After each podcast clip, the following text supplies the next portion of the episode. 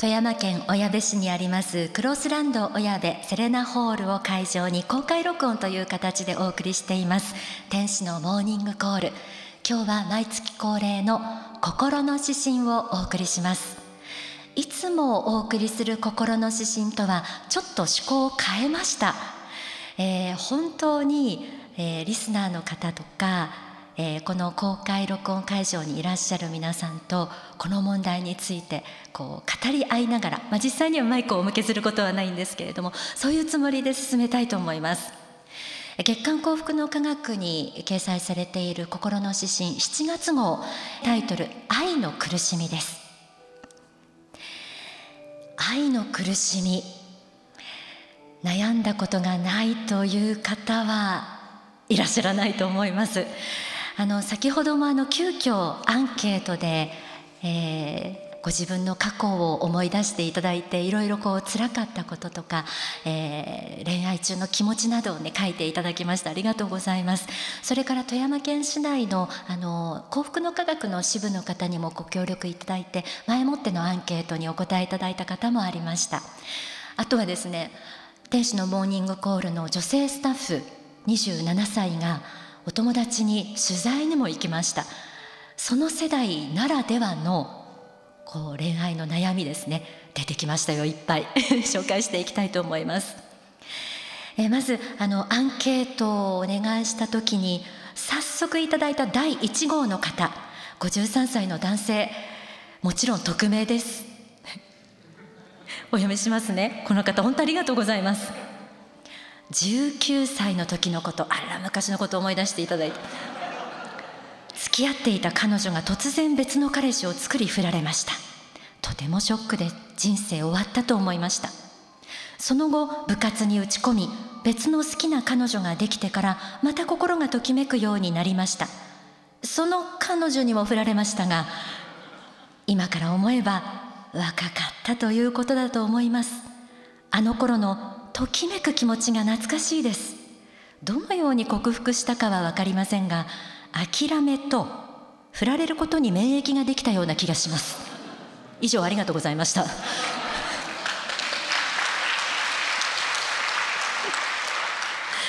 失恋のショック。2段続けて。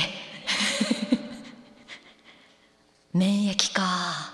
これで解決できるのか。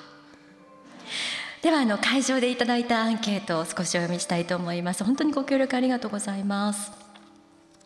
いきなり来ました。二股された。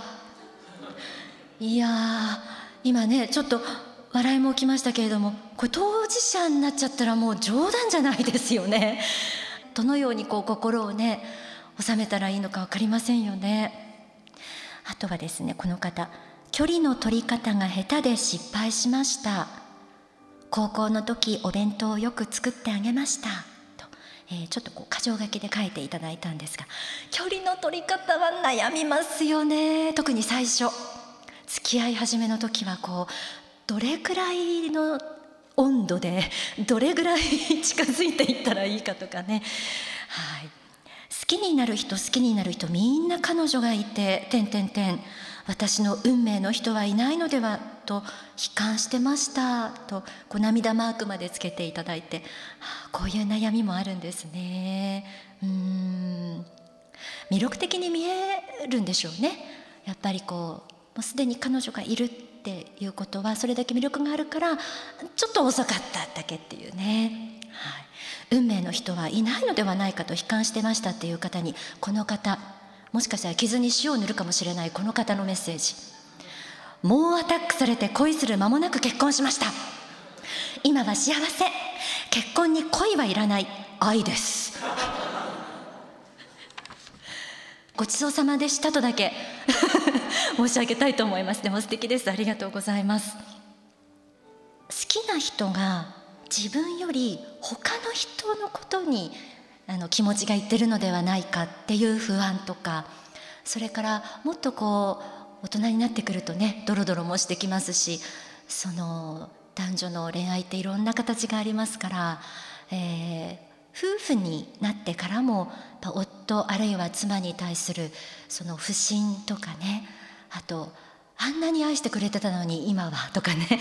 こう時間でこう比べると愛されてないんじゃないかという苦しみですとか。それから浮気不倫いろいろあると思います、えー、あとは嫉妬心とかね。苦しんで自分の心が投与できなかったっていう人も多いんじゃないかな、えー、それから束縛されたりしたりそれもする方も苦しいんですよね。いろんな苦しみを踏まえて幸福の科学大川隆法総裁はどのような詩篇を編まれているんでしょうか。ではお待たせしました。心の指針愛の苦しみ朗読します。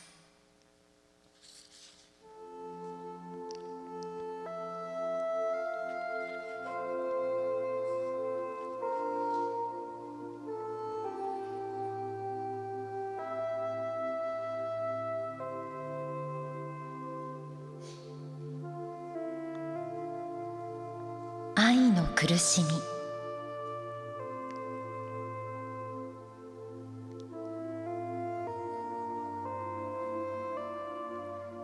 人はなぜ他の人を好きになるんだろう。本能と呼ばれるものが関わっているとしても男と女は惹かれ合い愛し合い時に苦しみ憎悪に中を引き裂かれることもある。愛の苦しみは本人にとっては重大事項だが他人にとっては対岸の火事のようでせめてもの礼儀として同情をする程度のことが多い。それでも今日も世界のどこかで新しい愛が生まれ同時に新しい苦悩も生まれている。さぞややるせなく苦しく悲しくもあるだろう。そんな時は天なる父のことを思え。すべてをお任せし愛の純粋さを保とうとだけ願うがよい。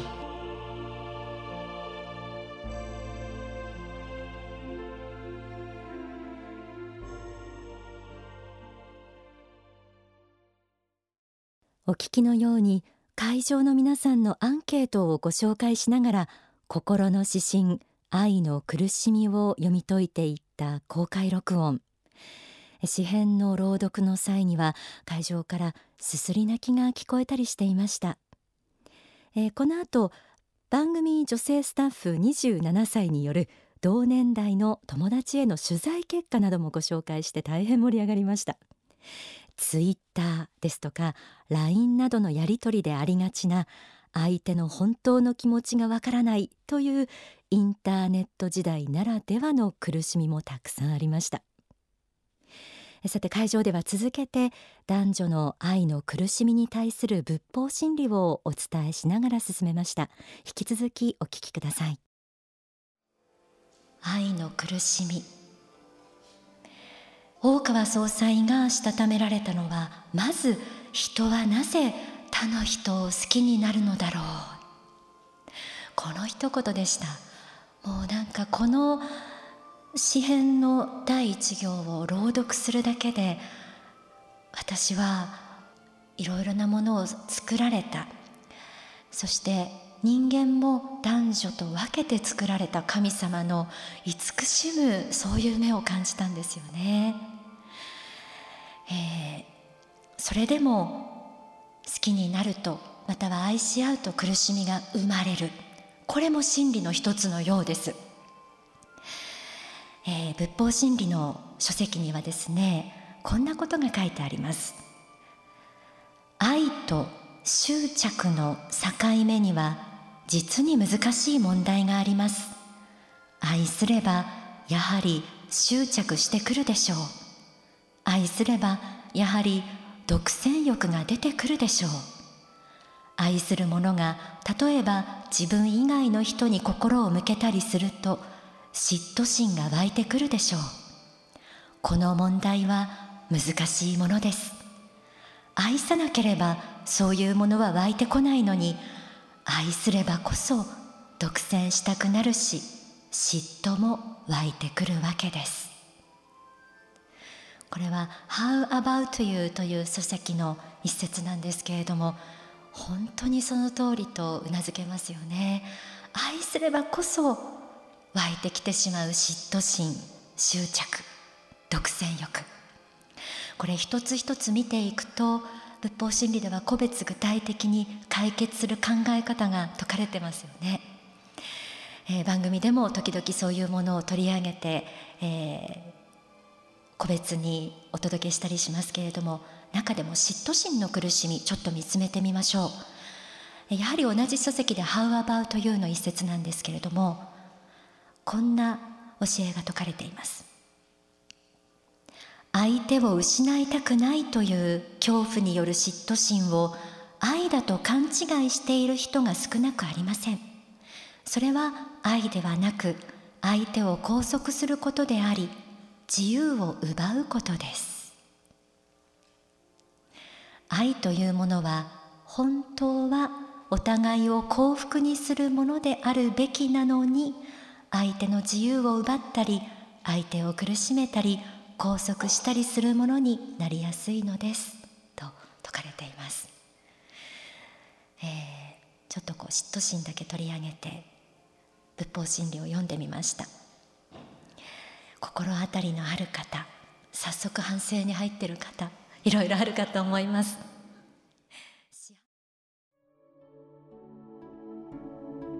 会場ではこのほかに支配欲に関する仏法真理もお届けしました。嫉妬執着独占欲支配欲不信。いろいろな愛の苦しみがありますが神様仏はその苦しみをすべてご存知です。心の指針愛の苦しみは愛するがゆえに生まれる苦しみにそっと寄り添うように言葉が紡がれ最後の産業で愛の苦しみを解く方法が説かれていました。そんな時は天なる父のことを思えすべてをお任せし純粋さを保とうとだけ願うがよい。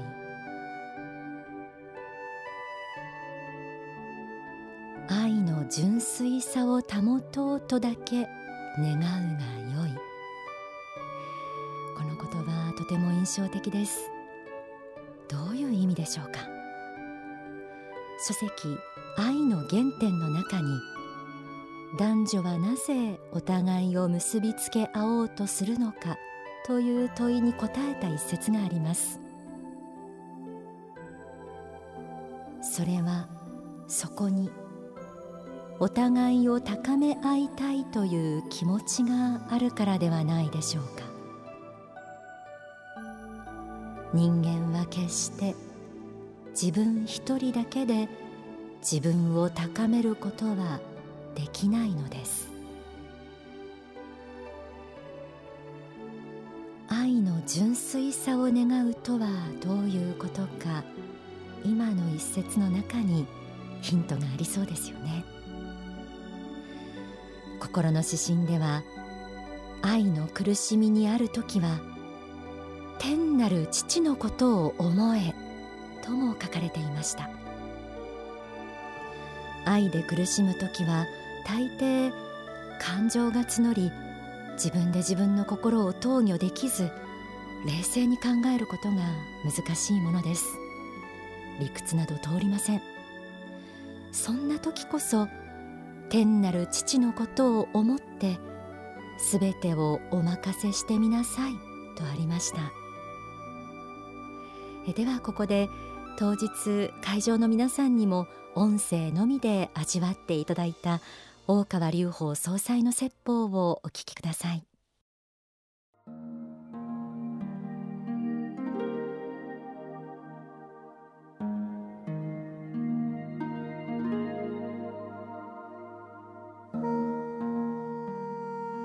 この世に偶然なるものは何もないのだということを知ってください。